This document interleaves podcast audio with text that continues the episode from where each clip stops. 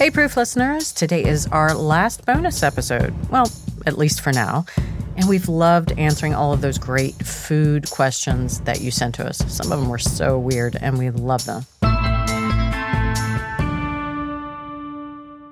So today we're answering a great question, and that is how do you avoid getting a brain freeze? So we wanted to get to the bottom of this, and here to talk about it a little bit more is our producer, Sarah Joyner. Hello. Hey, Sarah. So are you an expert on brain freeze? Not quite, but I do get them.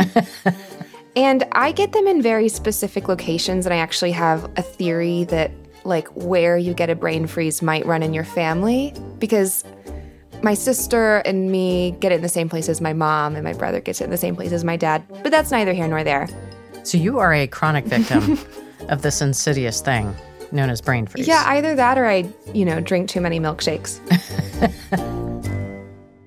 well, the cool thing about brain freezes is that, you know, you don't feel the pain where it is, right? You know, our mouths are cold. So why are we getting pain in our forehead mm-hmm. or behind our eyeball?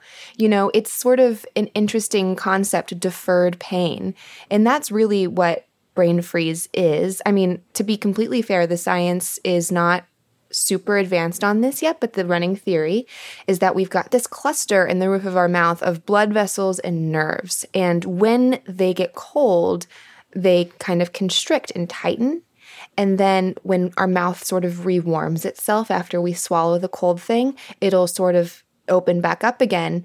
And the theory is is that that changing between the squeezing and the relaxing of this cluster of nerves and vessels is what's causing this pain, but it's deferring to somewhere else in your head. Right. Which I think is really cool. That is very cool.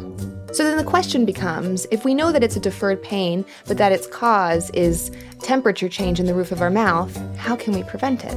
Interesting. Okay, I'm going to interrupt our episode for a quick intermission. It's time for today's Bob's Red Mill Grain Quiz. Today, we're calling my colleague Steve Dunn to quiz him all about the paleo diet. Hello? Hey, Steve. Hi, Bridget. So, would you fancy yourself sort of a caveman? I do. Oh, hey. okay, I'm joking. You're not a caveman, but are you ready for your quiz? I am so ready. Okay. Under the rules of the paleo diet, what can you eat? Uh, so, you've given me a hint here, and I thank you for that. I know the paleo diet is restricted to theoretically what a caveman would eat. So, things like fruits and vegetables and meat and nuts and you're supposed to avoid things like wheat grains and sugar, which would be really hard for me because I do love cake. I love cake too, and that's a good answer, but you're only sort of right. With Bob's Red Mills Paleo Baking Flour, you can have your paleo cake and eat it too. It's made with a blend of almond, coconut, and tapioca flour, so you don't have to sacrifice baked goods to stay paleo. For more information and a ton of delicious recipes, go to bobsredmill.com. Now, back to the show. Well, it turns out you actually found someone that is a well known authority on the subject of brain freeze. There was one study that was published in the British Medical Journal about 15 years ago, and it's sort of considered the most comprehensive study of brain freezes done so far. And my favorite part about this story is that the study is published by a 13 year old girl. Really? Really, really. Hi, it's Maya again. How are you? I'm good. How you doing? I caught up with Maya Kaczorowski, who is now grown up. She's a product manager at Google, and she told me all about it. So we had to do a science fair project in grade eight as part of our science class.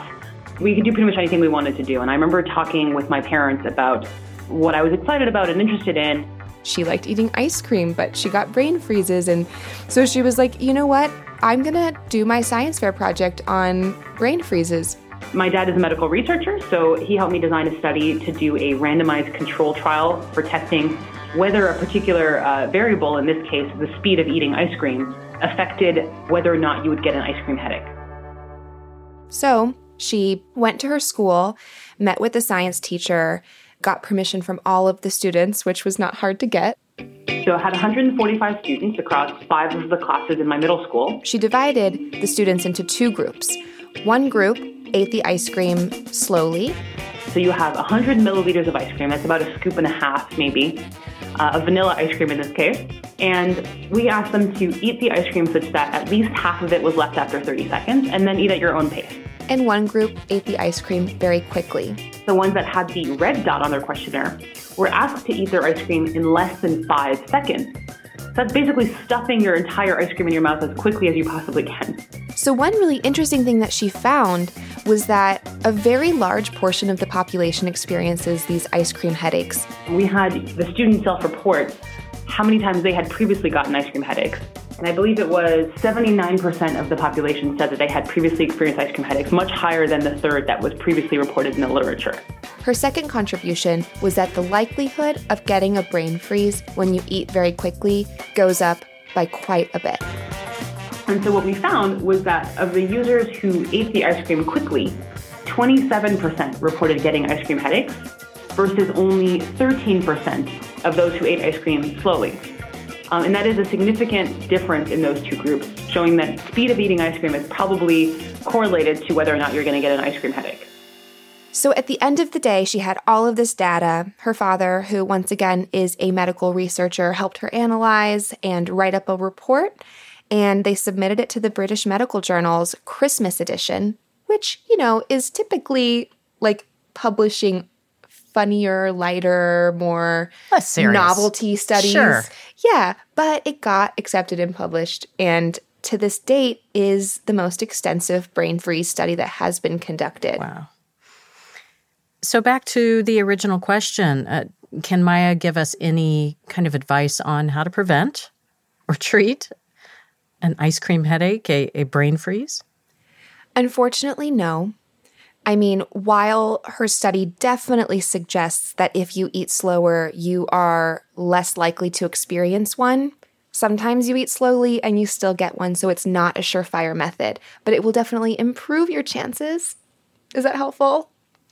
A little. I'm still going to eat it as fast as I can, though. I know, I mean, I just can't help myself. No. But there are a couple of helpful tips. Um, one is that you can sort of press your tongue to the roof of your mouth to help keep it warm and maybe sort of uh, prevent the the rapid back and forth of cooling and warming, and that might help you a little bit.